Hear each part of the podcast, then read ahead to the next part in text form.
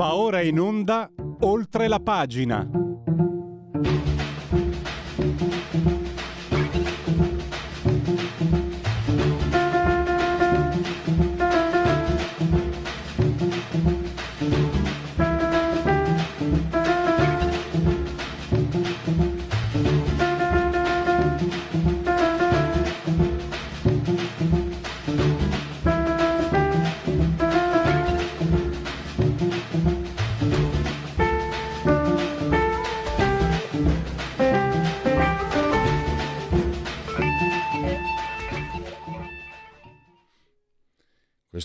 Meravigliosa sigla accompagna come ogni mattina alle 10.37, 38, 39, 40 dintorni, oltre la pagina, che è una rubrica di eh, Radio Libertà. Siete in simultanea con noi eh, quando sono scoccate le 10.40. Noi, intendesi, il dottor Federico Borseri, saldamente sulla tolda di comando in regia tecnica, entrambi sospesi a 129 metri sopra il livello del mare, temperature che narrano di 25, ancora caldino, 25 gradi centigradi sopra lo zero interni, poi esterni ve lo dico dopo, perché prima devo rivolgere come sempre un abbraccio forte, forte, forte, forte alla signora Angela, alla signora Carmela e alla signora Clotilde che ci sono, esistono e ci seguono, ci seguono dall'elettrodomestico più amato, ovvero sia dal televisore, il canale 252 del digitale televisivo terrestre, perché Radio Libertà è una radiovisione. E sappiatelo, sappiatevelo, chi si abbona a Radio Libertà che ha po' oltre cent'anni, meditate gente, meditate. Naturalmente potete continuare a farvi cullare dall'algido suono digitale della Radio DAB, oppure noi consigliamo anche di seguirci ovunque voi siate grazie all'applicazione iOS Android, le applicazioni dedicate, quindi smartphone, iPhone, iPad, mini iPad, tablet, mini tablet, e naturalmente anche Alexa, accendi Radio Libertà, passaparola, ve ne saremmo riconoscenti. Siamo, cioè, siamo, la radio, eh sì, quindi anch'io. Sui social, su Twitch, social di ultima generazione e poi la pagina Facebook e l'ottimo abbondante sito radiolibertà.net. 23.4 invece sono i gradi centigradi sopra lo zero esterni, 61% umidità, 1014 tondi, millibar la pressione. Parleremo, dopo parleremo di Michael Novak, eh, un filosofo americano, eh, un filosofo che mise insieme il diavolo e l'acqua santa, il pensiero cattolico e, e, il pensiero capitalista. Ne parleremo col professor Flavio Felice.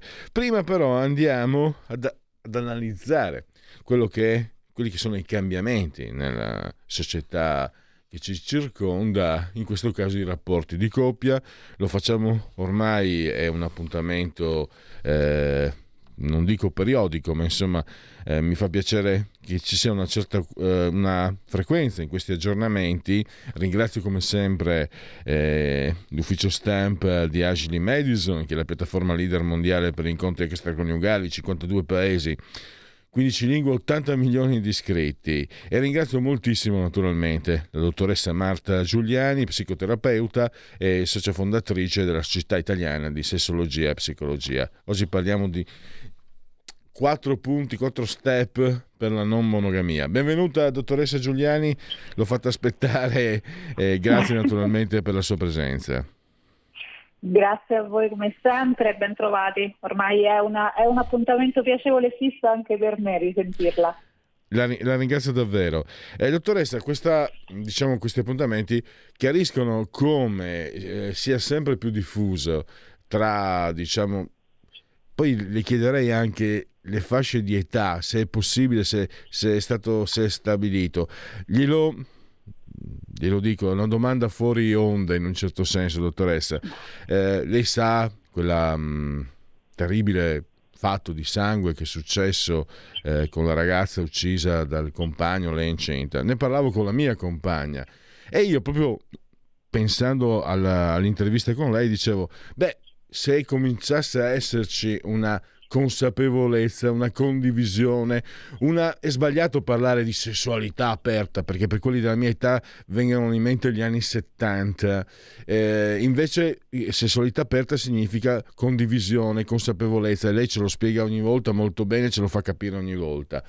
E la mia compagna, che è la mia età, noi siamo dei, dei, boomers, quindi puoi immaginarsi, ah sì sì, però nel momento in cui dovesse essere la donna a scegliere liberamente, vedi che non, che non funziona più. E allora io mi sono chiesto, ma in realtà non è che invece per eh, il, i millennials, la generation Z, X, eccetera, invece sia più facile poter pensare a un rapporto di coppia dove entrambi, no? non più l'impronta paternalistica eh, mm, maschilista anche che c'era fino a 20-30 anni fa.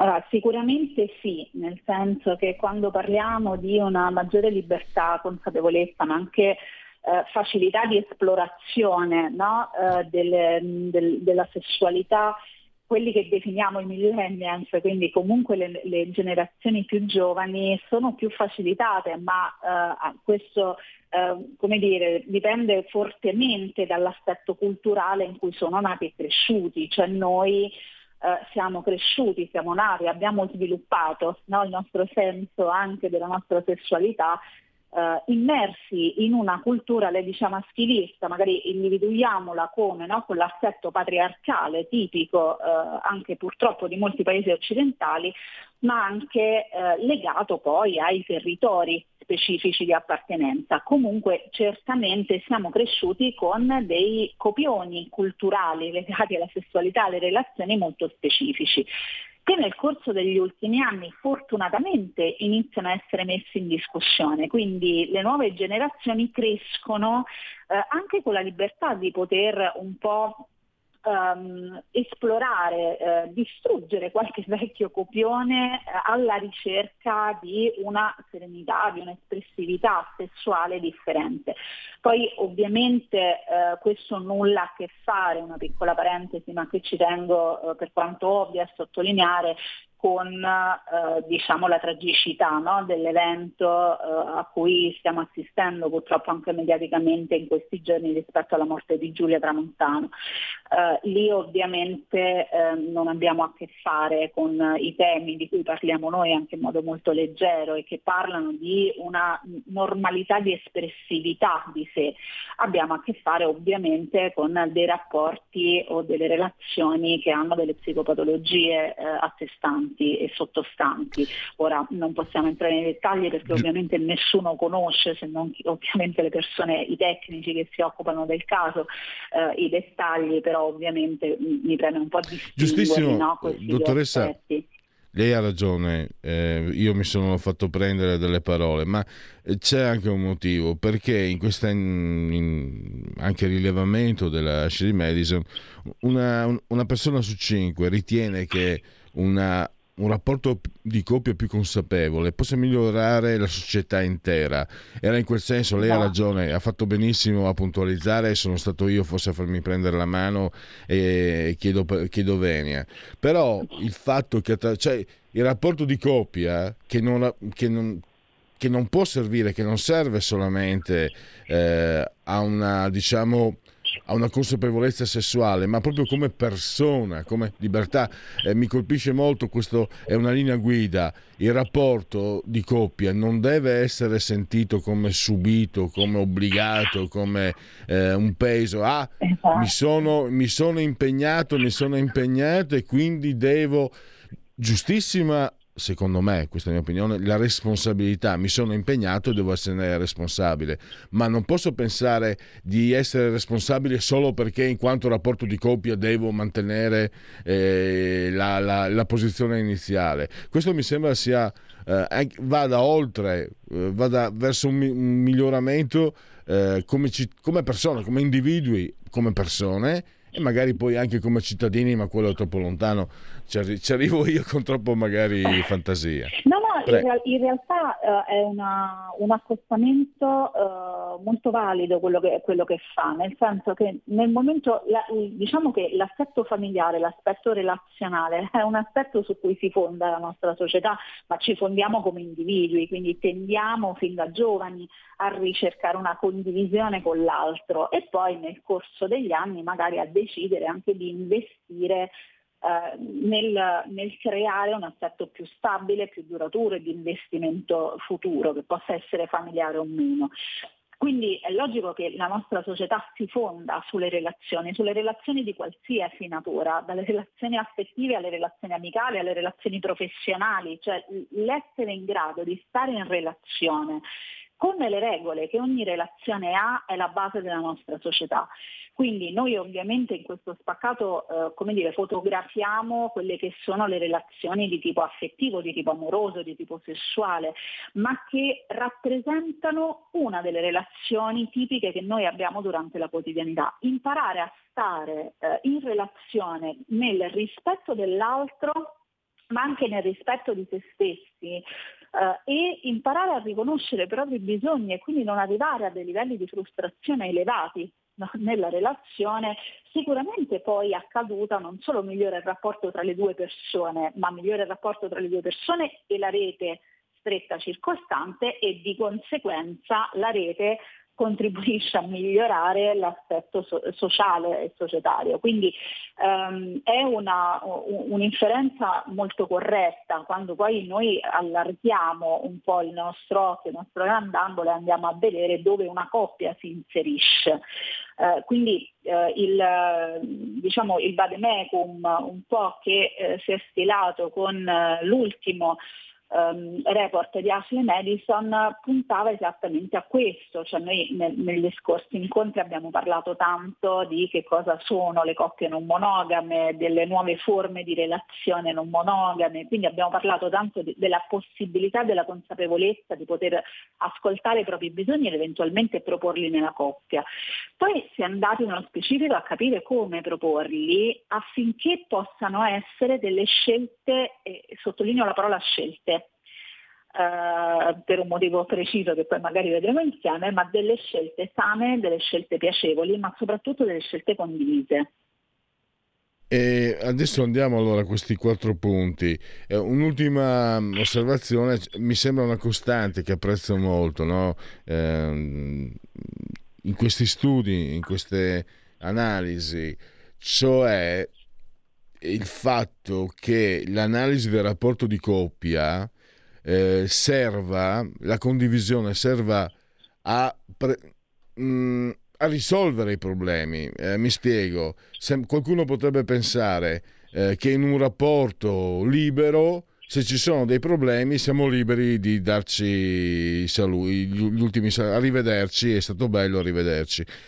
Invece, seguendo il vostro lavoro, mi sembra che che questa reciproca eh, indagine, conoscenza, approfondimento e condivisione serva a prevenire proprio i momenti critici, serva a evitare o, o nel momento in cui arrivino ad affrontarli nel migliore dei modi. Cioè, qualcuno da fuori, dottoressa, io all'inizio sono partito con molta curiosità e sono curioso naturale, non avevo pregiudizi, però poi mi sono reso conto che qualcuno magari potrebbe pensare a ah, piattaforma di incontri, eccetera, mentre mi sembra che il lavoro che voi svolgete sia proprio eh, vada in direzione di raff- rafforzare il rapporto di coppia dove naturalmente vi siano delle basi eh, valide, cioè delle, delle basi che valgono la pena sarebbe disastroso no? non portare avanti un rapporto di coppia quando vi siano le basi, così come se non vi sono le basi sarebbe disastroso insistere. Esatto, guardi, lei sta sottolineando un elemento che è veramente importantissimo, che spesso anche le coppie con cui lavoro eh, faticano no? in una fase iniziale a riconoscere. Quando si è in coppia, soprattutto parlo di coppie più a lungo termine, quindi coppie che stanno insieme da un tempo un po' più prolungato, si tende molto a congelare il rapporto. Congeliamo l'immagine dell'altro e congeliamo l'aspetto, perché in qualche modo è tutelante, no? quindi ogni cambiamento che avviene all'interno della coppia viene vissuto, o dell'individuo che e poi di conseguenza nella coppia viene vissuto come pericoloso, perché la paura del dell'abbandono, la paura della separazione, la paura di aprire una crisi in coppia è sempre molto elevata. Questo congelamento, che quindi è come dire non riconosco che l'altro può cambiare, non riconosco che i nostri bisogni possano cambiare e che noi cresciamo e cambiamo, eh, se da una parte sembra essere tutelante, dall'altra genera esattamente quello che dice lei, cioè quell'inasprimento uh, delle difficoltà fino ad arrivare molto spesso a dei punti di rottura. Quindi la condivisione, la comunicazione, ma lo, la consapevolezza in primis, perché ovviamente sono step anche questi, uh, permette proprio di stressare, sottolineare quelle che sono le risorse della coppia, arrivando a far sì che la coppia possa evolvere insieme, cioè gli individui che noi per natura cresciamo, per natura evolviamo durante gli anni, per fortuna direi, è impensabile che la coppia invece rimanga sempre identica, no? se i singoli individui cambiano. Allora chiediamoci quante volte la nostra coppia si è messa un po' a tavolino, per modo di dire, a ricontrattarsi, no? a raccontarsi come è cambiata nel corso del tempo. Non lo facciamo quasi mai, per timore, per paura no? che mh, si diverga in alcune scelte o si diverga in alcune emozioni. Ecco, eh, è fondamentale invece fare un passo indietro, cioè cominciare a pensare che la divergenza, che la crescita e che il cambiamento è parte anche sana dell'evoluzione in positivo della coppia. Mm. E adesso veniamo al, ai quattro, quattro mh, mm, punti, eh, tre fondanti, no? soprattutto ehm, no, quattro, chiedo scusa, eh, di riferimento che voi avete elaborato. Eh, come possiamo riassumerli a beneficio di chi ci ascolta, dottoressa? Ok, provo, dire, provo a fare un riassunto veloce. Allora, eh, diciamo che il, la logica che dobbiamo seguire è partire dall'individuo alla coppia. Questa è un po' la logica iniziale. Uh, quindi prima di tutto uh, bisogna che l'individuo singolo uh, prenda consapevolezza del fatto che sta maturando un desiderio, un bisogno, una scelta di questo tipo, quindi di aprire la propria coppia. E questa inizialmente è una maturazione che può avvenire tramite delle fantasie piuttosto che tramite uh, delle eh, esperienze o degli interessi o delle curiosità che può vivere. Solo quando c'è una consapevolezza, ma questa consapevolezza quando io la chiamo così intendo anche che l'individuo una volta che ha acceso questa lampadina deve anche interrogarsi da dove sta nascendo questa luce, cioè eh, sta nascendo da una crisi di coppia, sta nascendo da un bisogno realmente individuale, sta nascendo dal desiderio no, di portare eventualmente anche all'interno della coppia un arricchimento diverso, cioè delle domande l'individuo deve porsele per comprendere se è una scelta eh, reale o se è una scelta più legata a una una fuga da quella staticità di cui vi parlavo prima. Il secondo step è se questa consapevolezza viene in qualche modo eh, confermata dal soggetto e dall'individuo, è quella di cominciare a condividerla in coppia, quindi si parte con l'apertura di questa fantasia all'altro. Ovviamente questo deve avvenire tramite degli step. Eh, se è una coppia che è in una fase iniziale di formazione, è bene che venga esplicitato fin da subito questo desiderio, se è una eh, coppia diciamo di lunga data, quindi che ha già una storia di diverso tempo eh, che era caratterizzata da altre forme di relazione, è logico che ci vorranno un po' più di, di step un pochino più graduali. Quindi in, inizialmente si può iniziare a condividere la fantasia anche eh, magari tramite l'ausilio di, di, video, tramite l'ausilio di, di, film che parlano di questo, di esperienze di altre persone che conosciamo per iniziare a, far, a comprendere all'altro eh, che quello è un argomento di cui desideriamo parlare. E cominciamo un po' a vedere qual è la reazione, fino ad arrivare appunto step by step, sempre nel rispetto anche del fatto che stiamo dando una notizia importante, stiamo stiamo condividendo una fantasia importante, Uh, a questo punto arriviamo poi a condividerlo apertamente. Questo è un momento estremamente delicato perché uh, non solo noi dobbiamo aspettarci eh, tanto una possibile apertura quanto no, ovviamente, perché gli individui rimangono liberi all'interno della coppia, quindi se il soggetto che, che parla al partner di questa fantasia si è fatto, si è preso del tempo individualmente prima di farlo per comprendere la propria consapevolezza, cominciamo a dirci che dobbiamo rispettare e dare lo stesso tempo all'altra persona. Qui molto spesso arriva la fretta no? e quindi magari alcune persone possono dire non mi ha risposto, sono già due mesi che gliene ho parlato, non mi ha detto nulla. Allora chiediamoci la nostra scelta invece in quanto tempo è maturata. No? Non diamo per scontato che nel momento in cui noi siamo sicuri di qualcosa, l'altro non ha bisogno di un tempo per poterla elaborare. Una volta che la coppia eh, poi decide eh, di eh, fare questo tentativo e ricordiamoci è fondamentale che sia una scelta reale, questo prima lo accennavo, eh, quindi dobbiamo anche valutare se il partner o la partner sta accettando solo per paura di perderci, se sta accettando perché si trova in una situazione di passività all'interno della relazione o se è realmente un desiderio, perché per quanto inizialmente l'accettazione possa essere quello che uno si aspetta, no? e quindi essere la risposta positiva, se non c'è una reale motivazione, un reale desiderio anche dell'altro, a lungo andare eh, la coppia aperta può creare veramente dei forti problemi fino alla rottura. Quindi è importante che le motivazioni interne di entrambi siano reali e personali. Uh, se è così eh, diciamo, accade, eh, a questo punto però la coppia deve darsi delle regole. Eh, si inizia con delle regole eh, più, più, stringenti per poi eventualmente allargarle. Regole io che cosa intendo? Vado anche molto nel, nel pratico. Eh, definire quali sono i confini all'interno dei quali aprire la coppia quindi eh, quanto tempo dedicare a queste aperture, se queste aperture devono essere o meno condivise, chi sono le persone con cui possiamo aprirci o non possiamo aprirci, eh, ce lo dobbiamo dire, non ce lo dobbiamo dire, l'aspetto dell'intimità.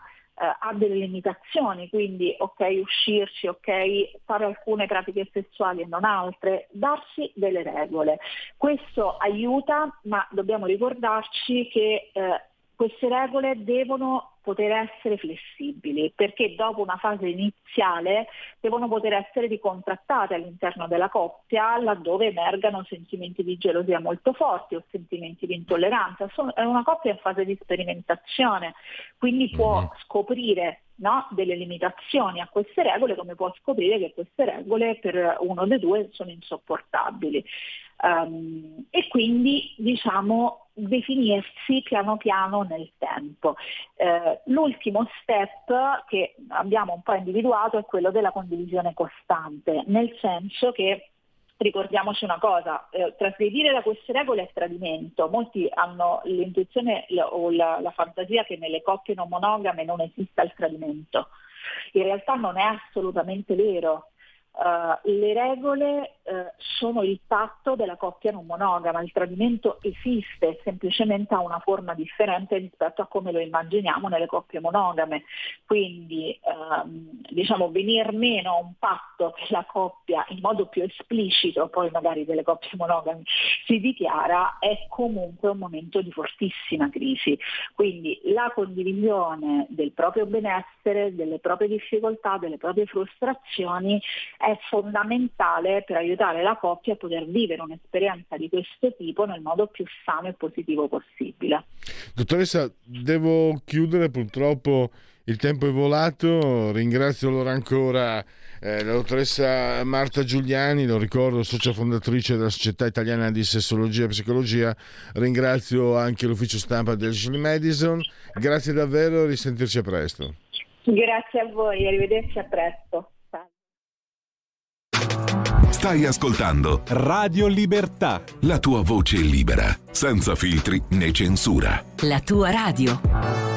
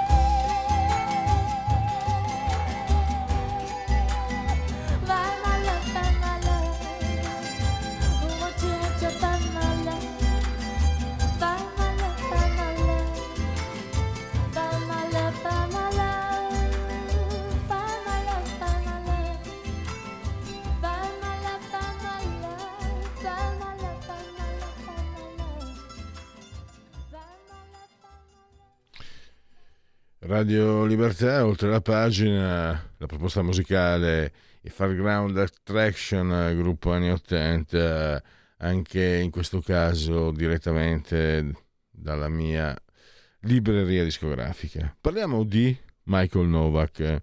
Torniamo a parlare, l'abbiamo fatto più di un anno fa. Filosofo americano, fu consigliere anche di Ronald Reagan, molto importante morto scomparso nel 2017, perché Michael Novak, mi permetto di dire, ha unito il diavolo e l'acqua santa, cioè il pensiero cattolico e, e i principi diciamo, del, liber, del liberalismo, del capitalismo. Eh, proponendo degli spunti che creano una sintesi per una giustizia sociale nella quale la creatività e il rispetto della creatività dell'individuo e il rispetto del medesimo sono uh, la linea guida.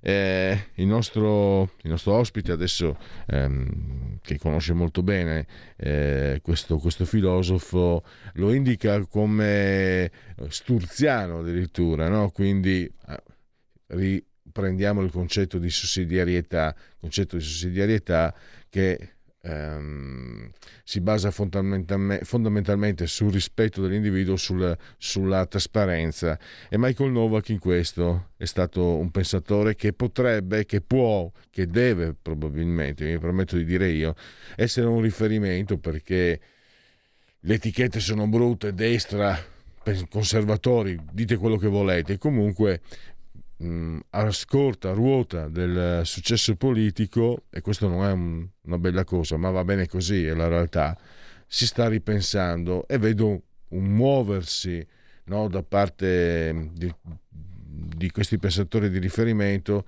chi siamo, quali sono i nostri, quali sono, um, i nostri fondamenti e mi sembra anche sia interessante perché il pensatore liberale o conservatore italiano, europeo, si comincia anche un po' a smarcarsi dai politici e credo che questo possa creare quell'autonomia per poi essere eh, più autorevoli, più credibili, più indipendenti. Ma questo è un pensiero mio, non ha importanza questo.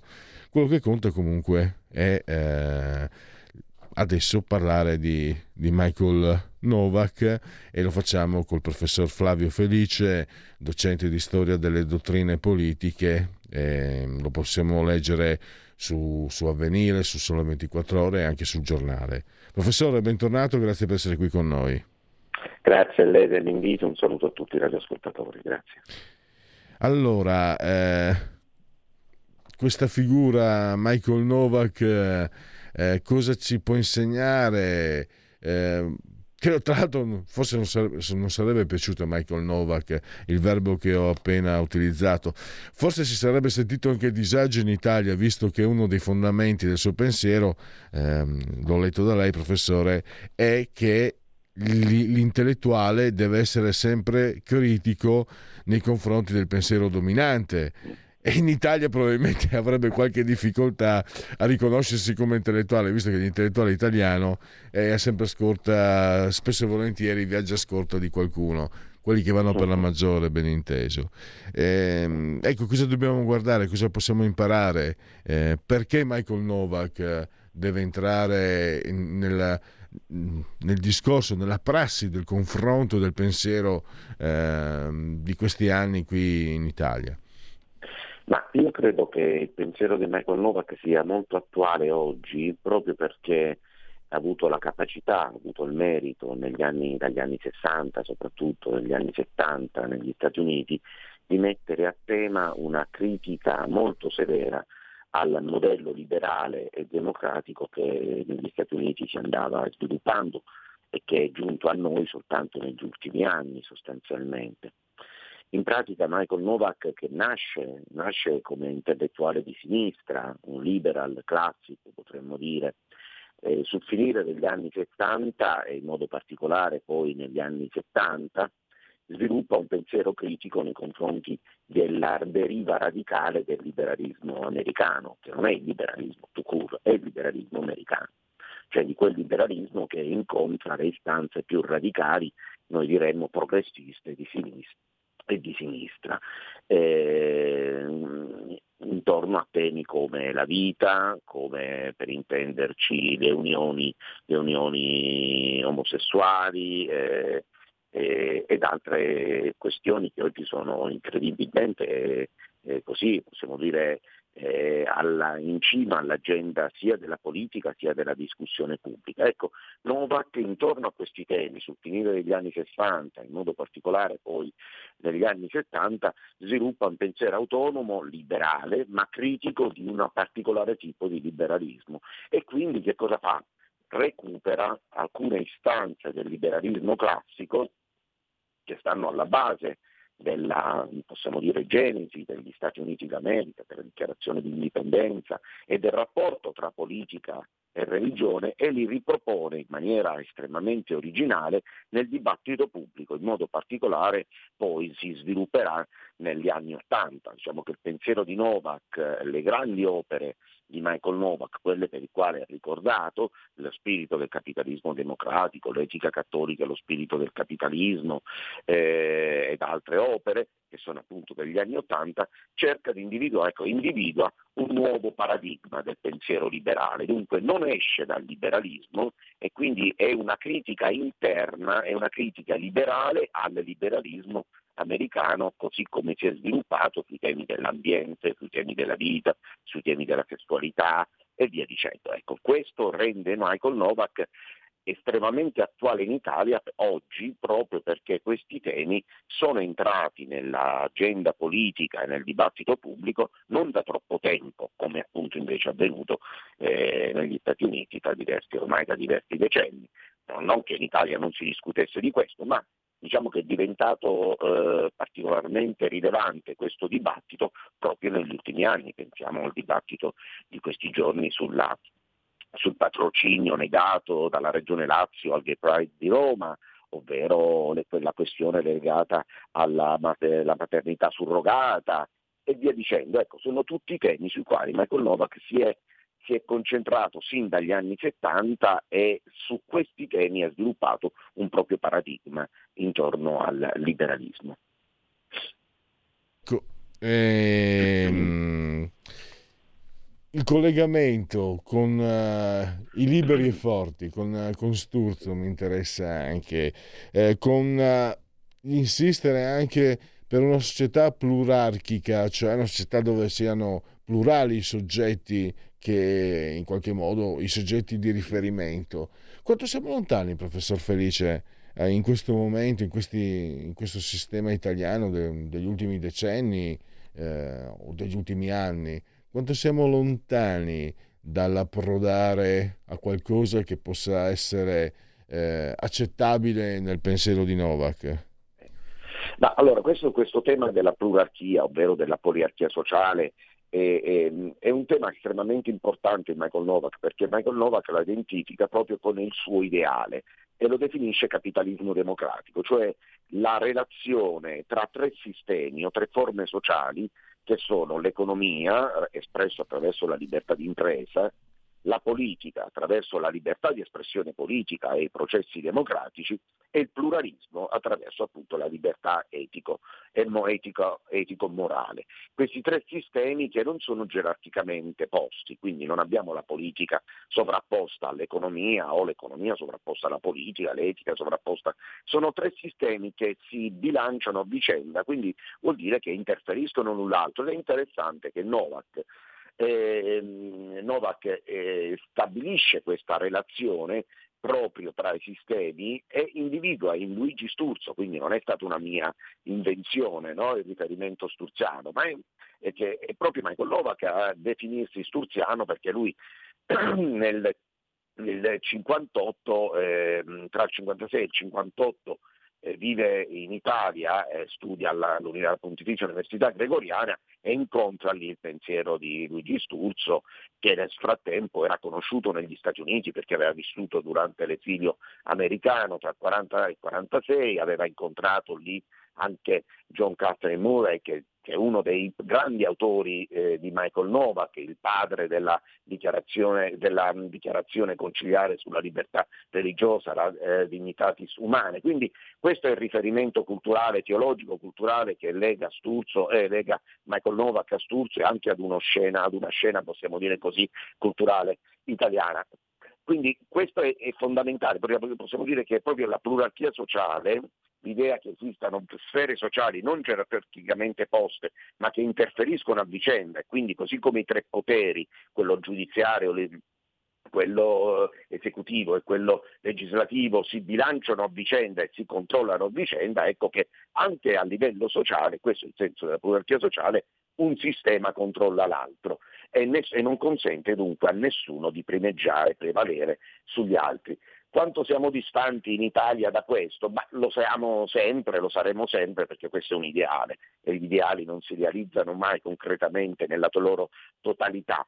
Diciamo che una, eh, l'Italia soffre, o possiamo dire soffre per ragioni culturali di un'idea che la politica sia sia prioritaria, abbia la primazia su altri sistemi.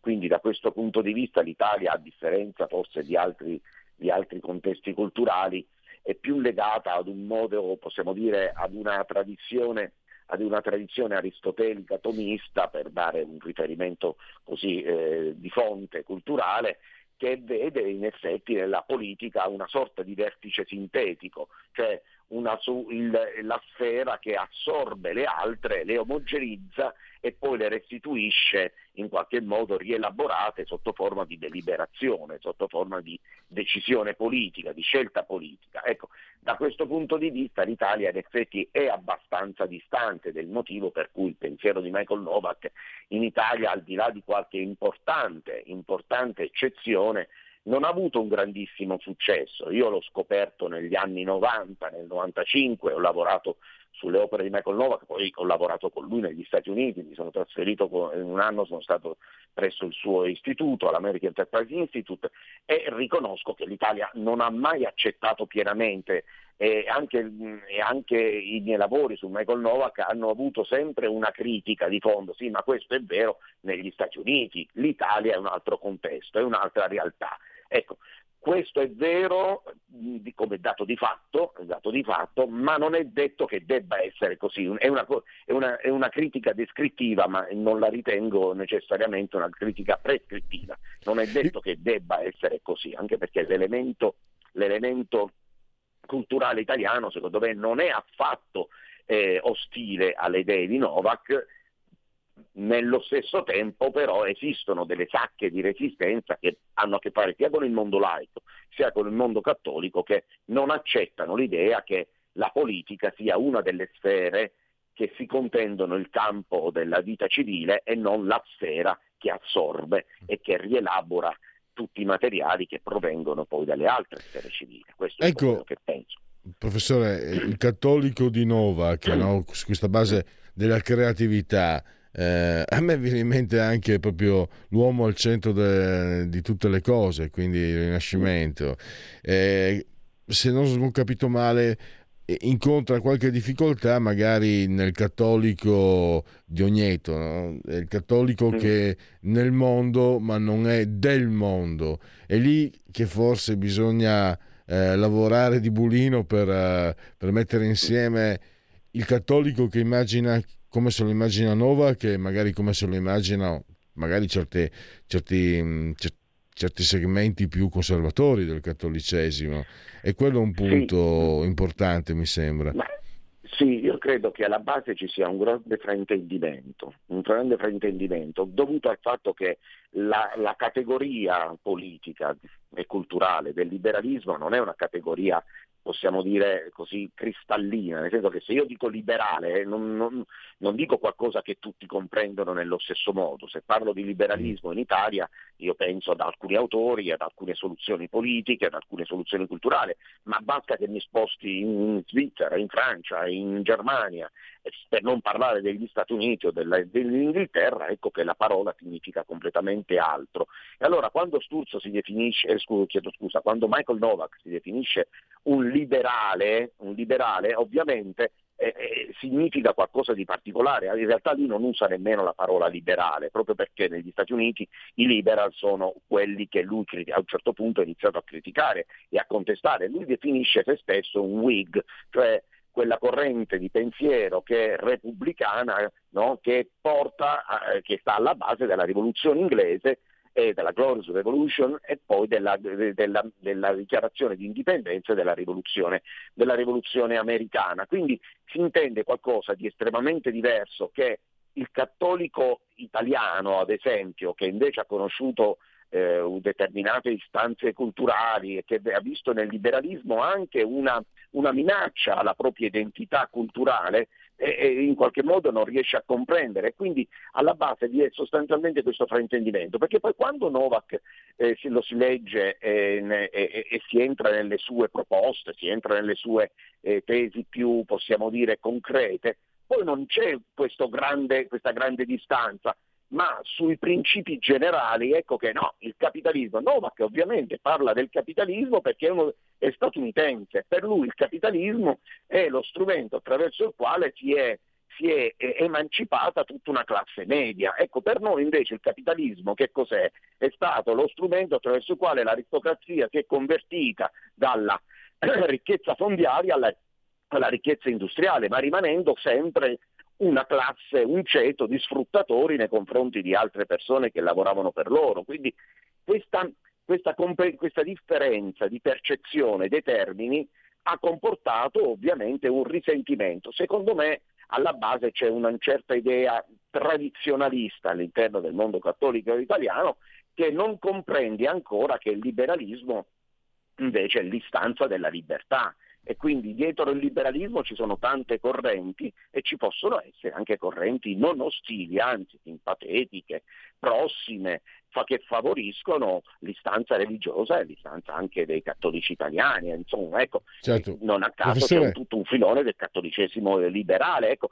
Manca, secondo me, manca un chiarimento terminologico e concettuale che faccia capire che il liberalismo non è qualcosa di indistinto, ma ha tante mille sfaccettature.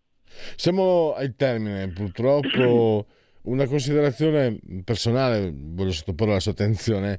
Eh, grazie a lei mh, conosco, a, ho cominciato a, a, conoscere la materia. Non sono uno studioso, però ovvi- no, ovviamente dovrei esserlo, ma però intanto conosco, imparo a conoscere.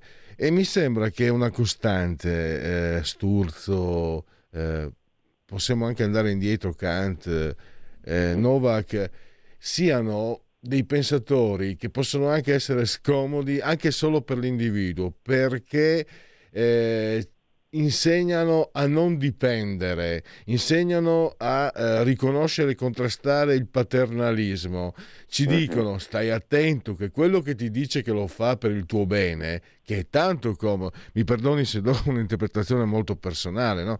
ma. Eh, quello che lo faccio tranquillo, lo faccio per il tuo bene, per noi può essere anche molto comodo, può essere anche certe volte, insomma, eh, sarebbe pesante non accettarlo, ma quello che ci insegnano questi pensatori è quanto invece poi sia pericoloso, quanto possa creare un rapporto di dipendenza Certo. a livello, a me sembra, io l'ho percepita così, professore, a partire dal livello individuale. Poi, naturalmente, eh, questi sono pensatori straordinari e lo, e pro- lo propongono a livello sociale, per carità. Però io sono partito da questo punto e mi ha, mm, mi ha colpito molto.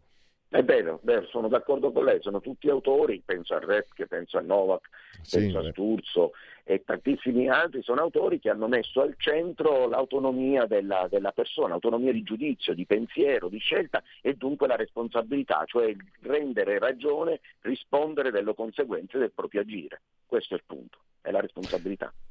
Professore, devo salutarla.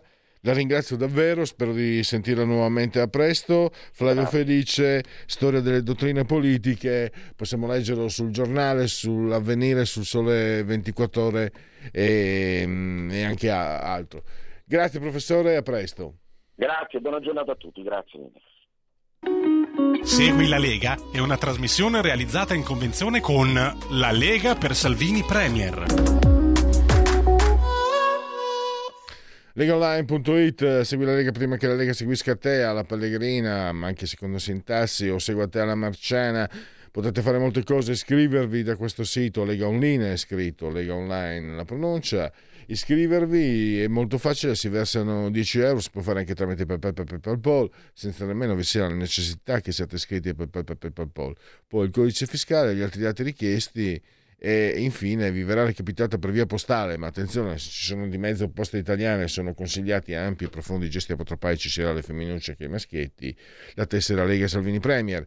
Il momento di autodeterminazione civica, ovvero sia il 2 per 1000, 2 non 5, 2.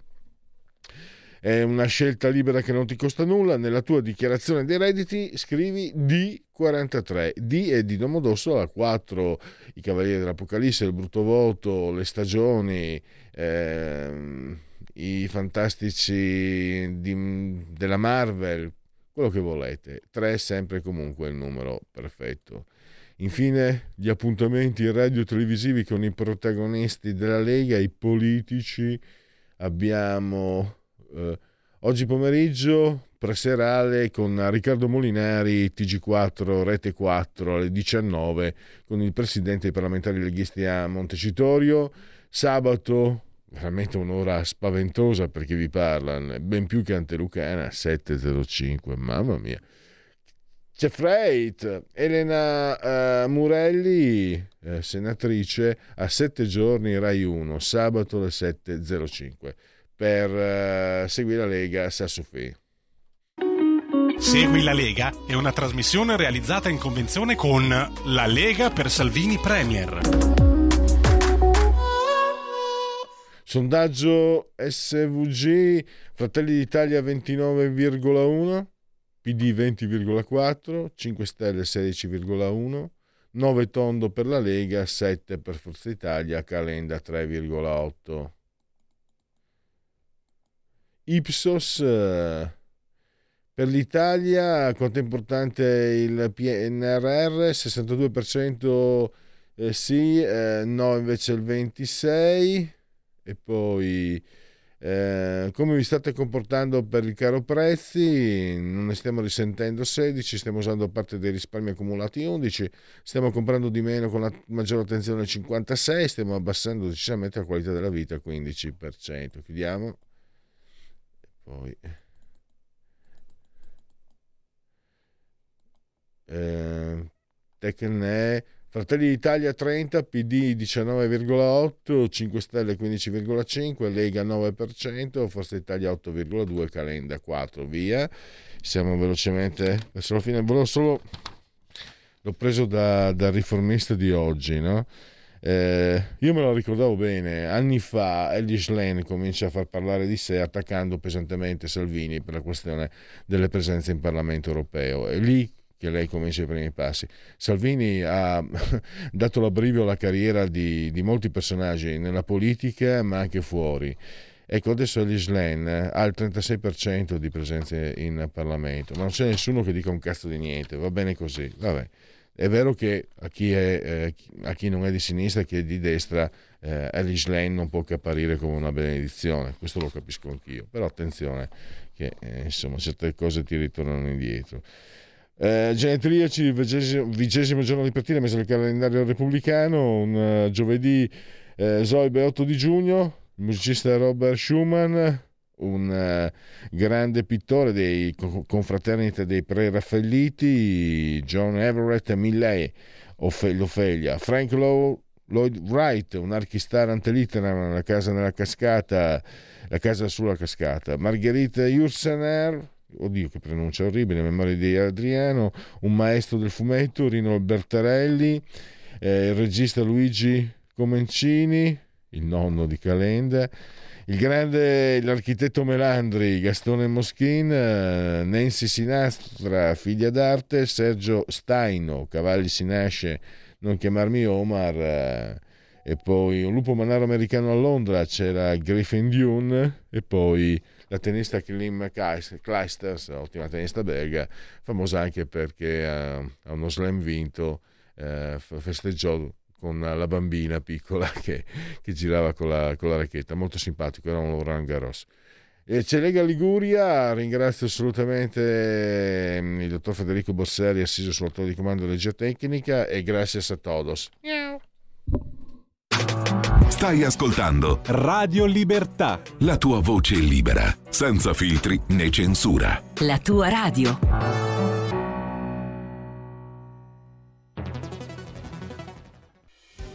Quotidiano di Sicilia, il quotidiano d'Italia, l'informazione che ribalta i luoghi comuni, una vera visione dei fatti, l'Italia vista da sud. Ogni siciliano che vive in Italia e nel mondo è una risorsa è protagonista della crescita della nostra nazione. Dai forza alla crescita della nostra isola, abbonandoti al QDS digitale più archivio a soli 99 euro annui. Quotidiano di Sicilia, il quotidiano d'Italia, una scelta di valore.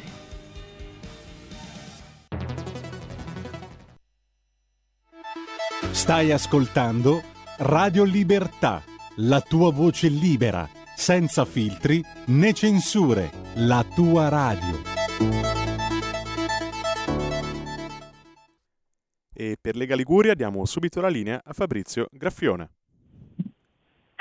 Buongiorno a tutti da Genova e dalla Liguria. Oggi c'è un bellissimo sole, fa caldo, siamo intorno a 25-26 gradi, si sta veramente bene. Beati coloro che possono andare già al mare, splendido mare direi oggi e aspettiamo naturalmente tutti i turisti eh, il prossimo weekend qui nella nostra bellissima regione. Passiamo subito al nostro primo ospite della mattinata che è il consigliere regionale Mabel Riolfo. Ciao Mabel, ci sei?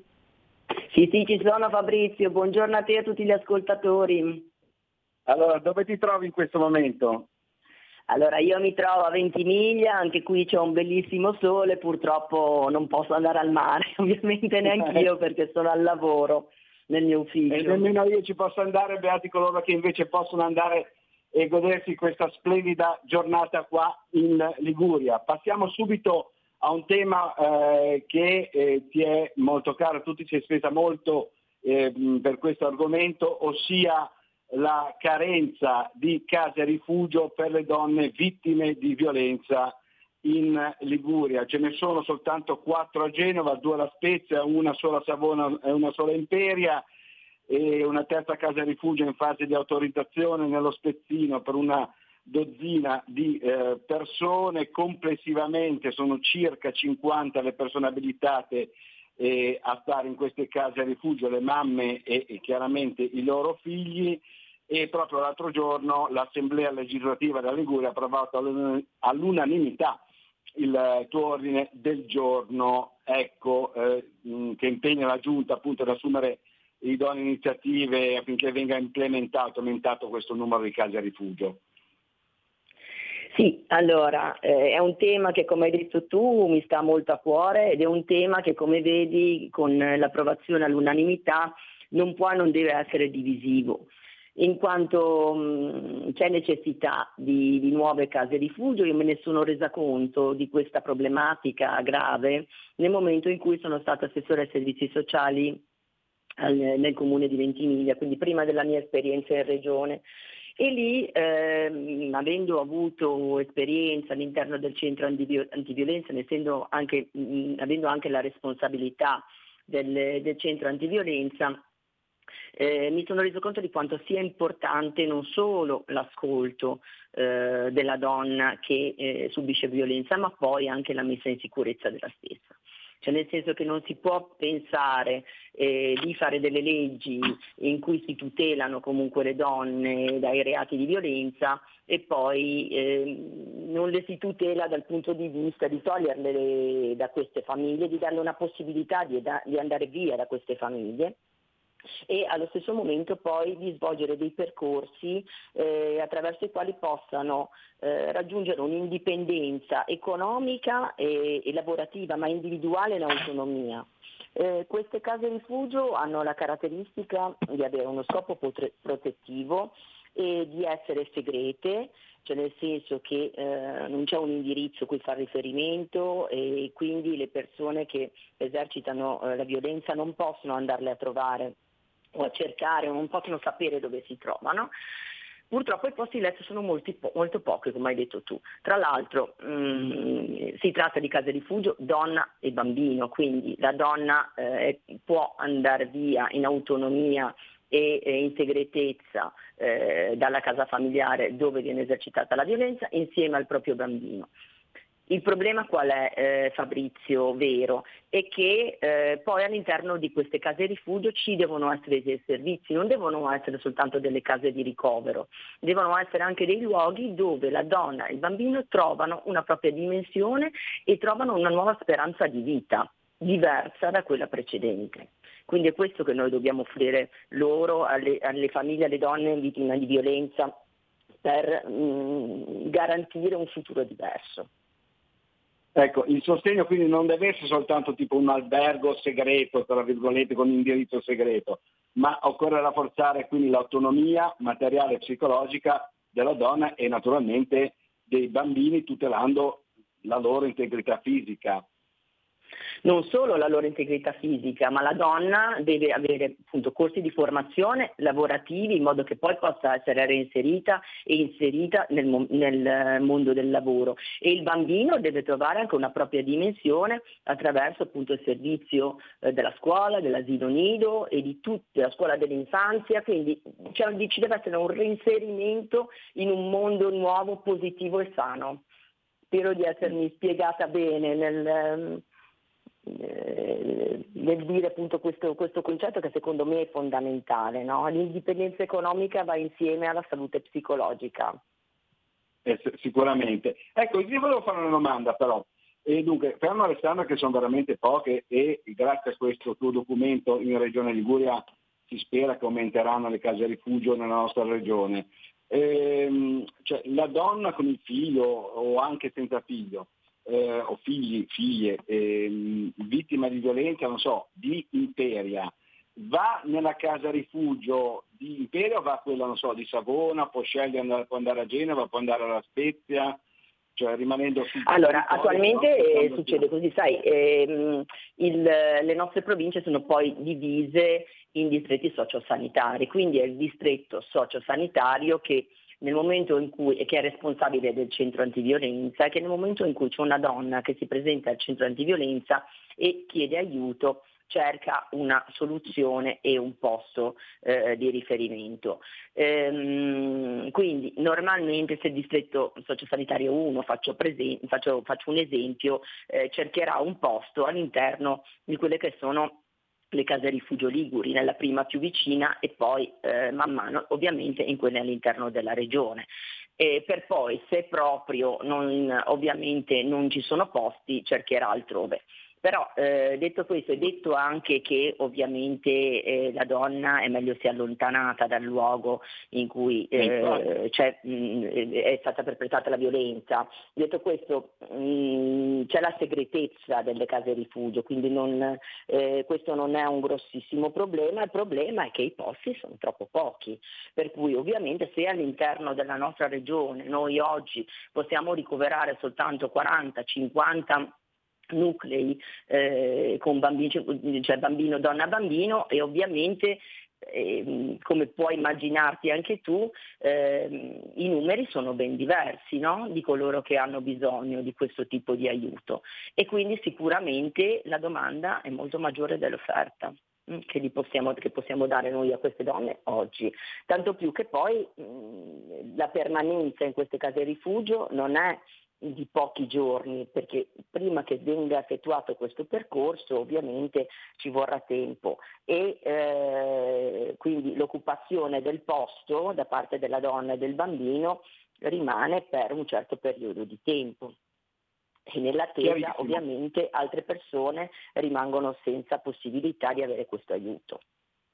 Certamente, chiarissimo, ti ringraziamo. Passiamo al secondo argomento, cambiamo pagina completamente e, e insomma tu hai sollevato anche il problema in Consiglio regionale della mh, mancanza della rete telefonica e internet sui treni della Liguria. Ora noi abbiamo chiaramente una rete ferroviaria ehm, in cui eh, ci sono tantissime gallerie, ma eh, eh, diciamo, paese, eh, mi sembra un po' anacronistico, come giustamente hai definito anche tu, questo fatto che non si possa neanche un po' lavorare sul treno, fermo restando che poi il disastro delle nostre autostrade oramai lo conoscono tutti, anche i nostri eh, amici radioascoltatori di Radio Libertà qui in Liguria e quindi spesso eh, noi liguri utilizziamo il treno, utilizziamo il treno però poi non possiamo neanche lavorare, metterci lì eh, su internet, insomma da una parte all'altra eh, poi mh, mm, non parliamo nemmeno dei ritardi, parliamo soltanto del, della rete telefonica e internet che non funziona. E poi eh, volevo anche parlare della fermata che tu hai chiesto di, ehm, di istituire a Bordighera sul treno che arriva sull'Intercity che arriva da Milano. Allora Fabrizio, ti anticipo che io su questo punto della rete telefonica, del fatto che manchi la rete telefonica in tanti punti della tratta Ligure eh, sulla rete ferroviaria e anche la rete internet, intraprenderò una vera e propria battaglia su cui non lascerò perdere. E ti dico proprio perché. Uno, perché sono, mh, mm, me ne rendo conto da sempre di questa cosa, perché io ovviamente abitando a Ventimiglia, nel momento in cui mi devo spostare, oggi non mi posso più spostare con l'autostrada perché altrimenti eh, all'impegno di lavoro non ci arriverò mai in, eh, come si dice, puntuale, quindi prendo il treno e ti devo dire che in questo momento eh, i treni dal punto di vista della puntualità sono migliorati, questo, lo, questo, lo, devo dire, proprio a favore della Regione Liguria, anche coloro che vogliono prendere il treno per venire in Regione Liguria. Invece il vero punto dolente, la vera nota dolente è che, eh, come dicevo anche in Consiglio regionale, in un mondo che viaggia 4.0 ormai eh, c'è il fatto che chi viaggi eh, in treno non possa usufruire della rete internet e della rete telefonica è veramente un grandissimo gap, ma non è un, un grandissimo gap soltanto per quelli che vogliono lavorare, ma anche per eh, coloro che ormai quando viaggiano si vogliono guardare un film piuttosto che vogliono leggere delle notizie, cioè è un diritto ormai quello di poter usufruire di questo servizio. E il fatto che eh, chi viene in Liguria anche come turista eh, e faccia un viaggio non lo possa fare nel più ampio piacere eh, e nella più ampia libertà o io come lavoro po- mm, che lavoro non posso durante il periodo eh, ad esempio del, del, viaggio fare una call telefonica o fare eh, un corso di formazione per esempio o impiegare il mio tempo come voglio pagando il biglietto del treno questo secondo me è un, un grande limite della nostra, della nostra linea ferroviaria. Quindi Ti dico che intraprenderò veramente una vera e propria battaglia, Il, l'assessore Sartori mi ha detto che mi ha dato questa risposta, nel senso che mi ha detto che la Regione Liguria dopo la mia interrogazione ha scritto a Trenitalia facendo presente il problema. Trenitalia ha risposto però nicchiando come al solito dicendo che eh, non era di loro competenza eh, la questione telefonica perché loro non sono una compagnia telefonica ma che avrebbero fatto riferimento eh, e avrebbero scritto alle compagnie di riferimento per eh, cercare di vedere come affrontare il problema.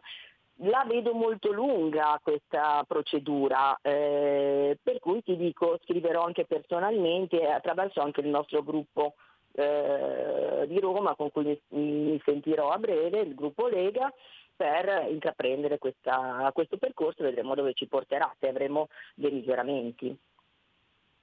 Allora, lui- anche e sulla scusami della fermata ferroviaria di, di Bordighera.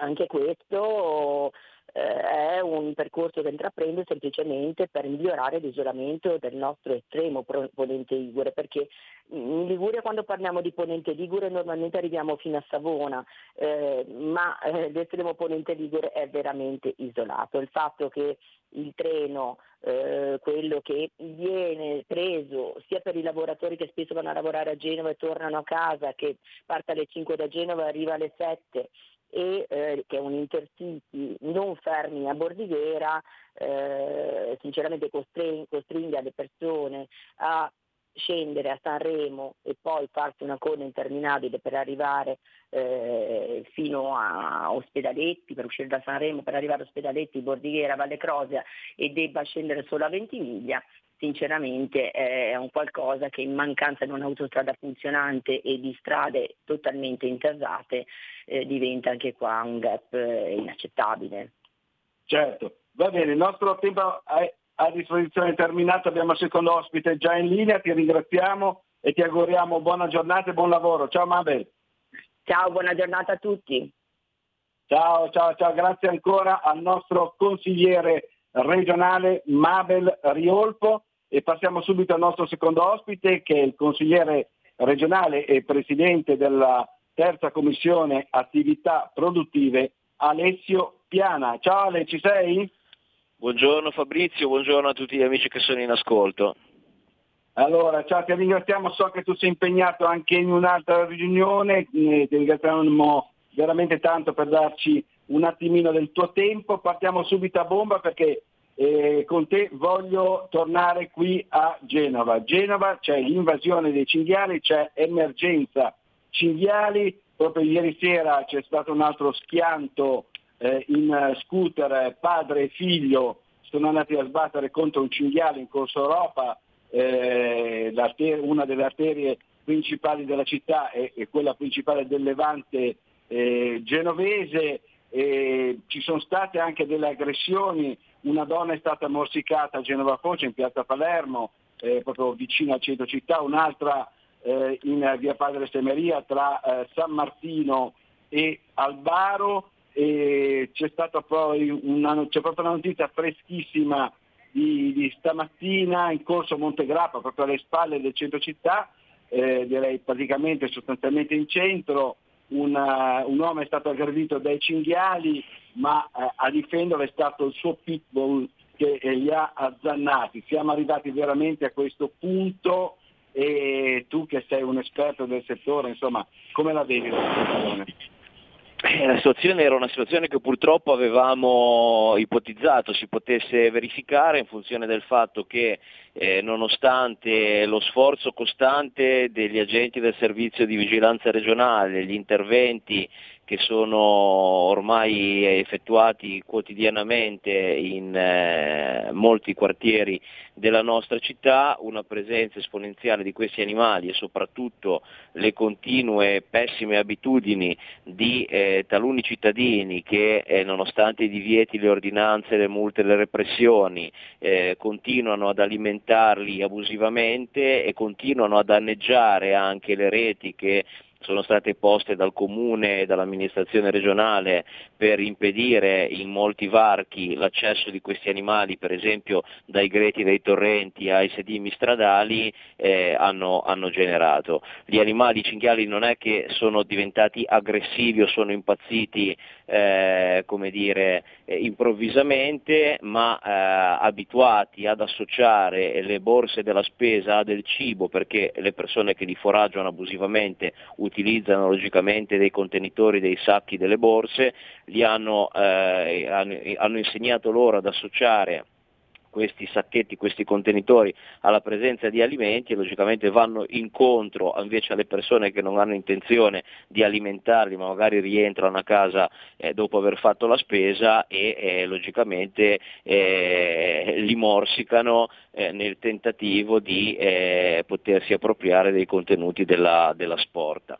Eh, quindi c'è sicuramente bisogno che eh, gli sforzi vengano intensificati sia nella repressione soprattutto delle, eh, dei cittadini che eh, hanno degli atteggiamenti eh, che eh, possono generare poi queste, queste, reazioni da parte degli animali, sia della presenza degli animali stessi perché eh, logicamente è intollerabile eh, che eh, non ci siano un, un, minimo di condizioni di incolumità che sono quelle che dentro a, a un ambito urbano devono essere, devono essere comunque garantite. Quindi mh, mm, so che ci sono eh, si sono intensificati i contatti anche con, la, eh, con il nucleo della, della polizia locale con, che, che dovrebbe in qualche modo supportare poi gli interventi di quella della vigilanza, della vigilanza, regionale, la questione credo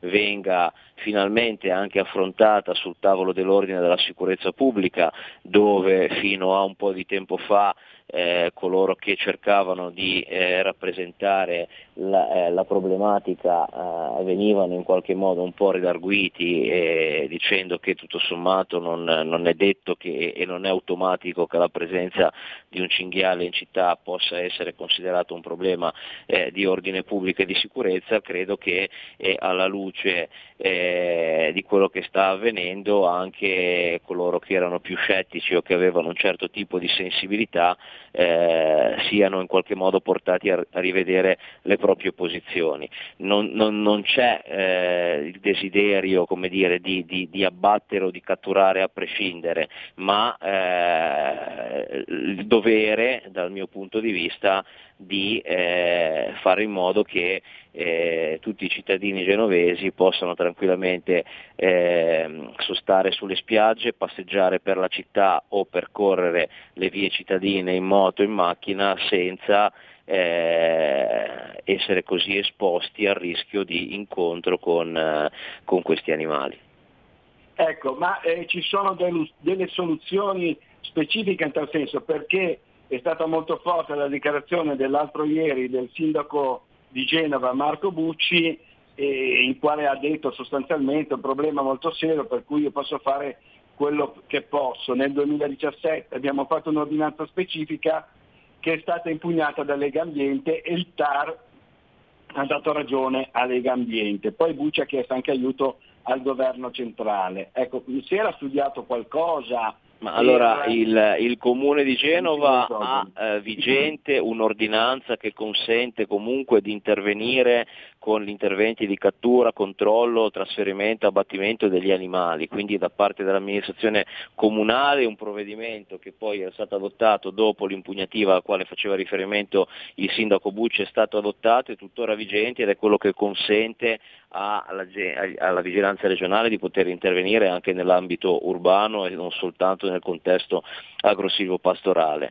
Eh, è evidente che eh, bisogna eh, intensificare questi, questi sforzi e bisogna che da parte del, del, della struttura commissariale, perché oggi questo problema si è generato anche dal fatto che con la presenza della peste suina e l'impossibilità di gestire le spoglie abbattute anche durante gli interventi di calcio di depopolamento, non logicamente nelle città ma nei territori confinati, da circa due anni gli, gli animali sono aumentati esponenzialmente perché la loro prolificazione, laddove non è arrivato ancora il virus, non è stata contrastata da interventi di contenimento, di abbattimento e quindi questi animali sono ancora più, eh, sono ancora più numerosi.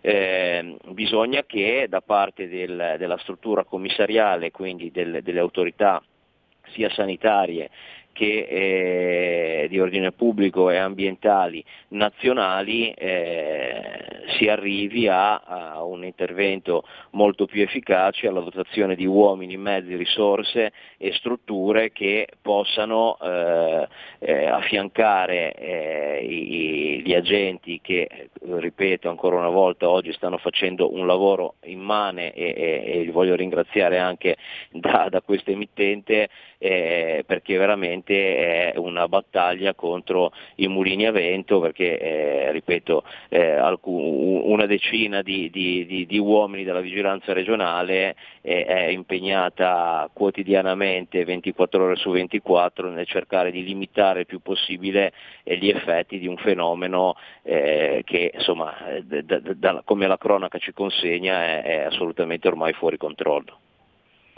Cambiamo argomento, voltiamo pagina, avevamo già illustrato e presentato eh, la nuova diga di Genova, era venuto qua in città anche il eh, ministro Matteo eh, Salvini.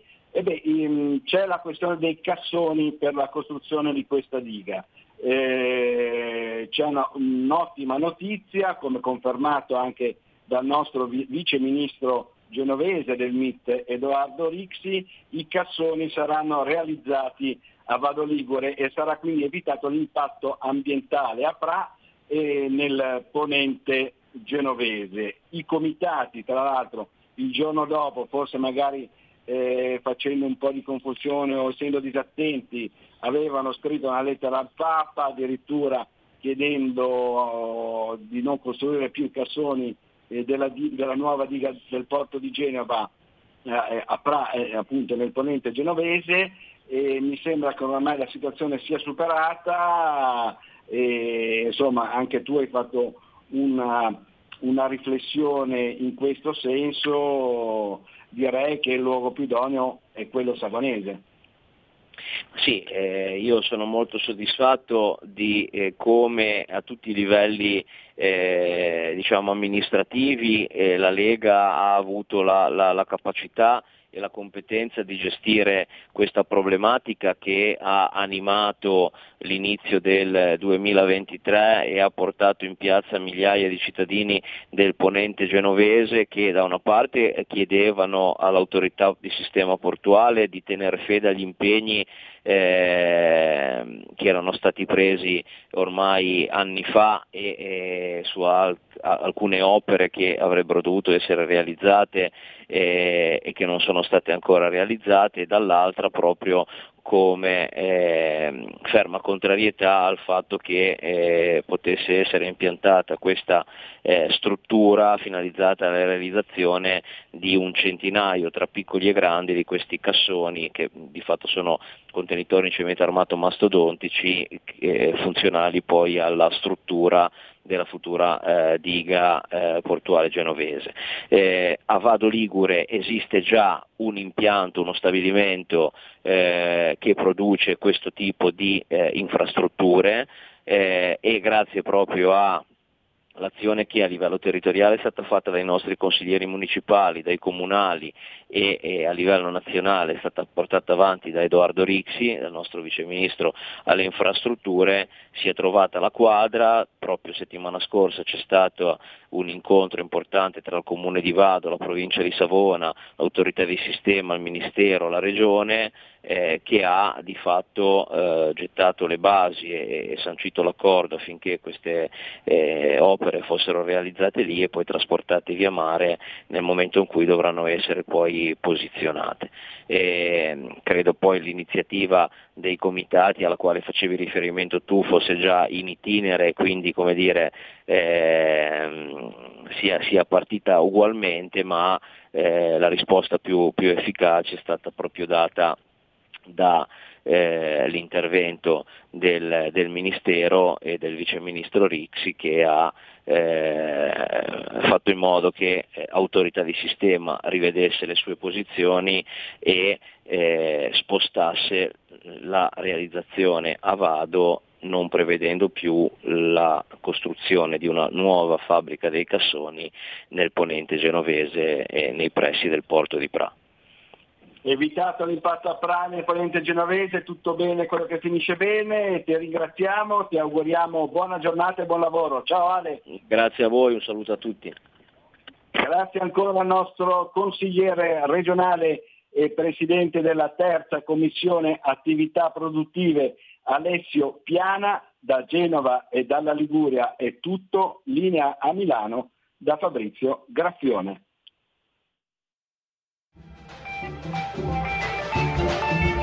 Avete ascoltato oltre la pagina.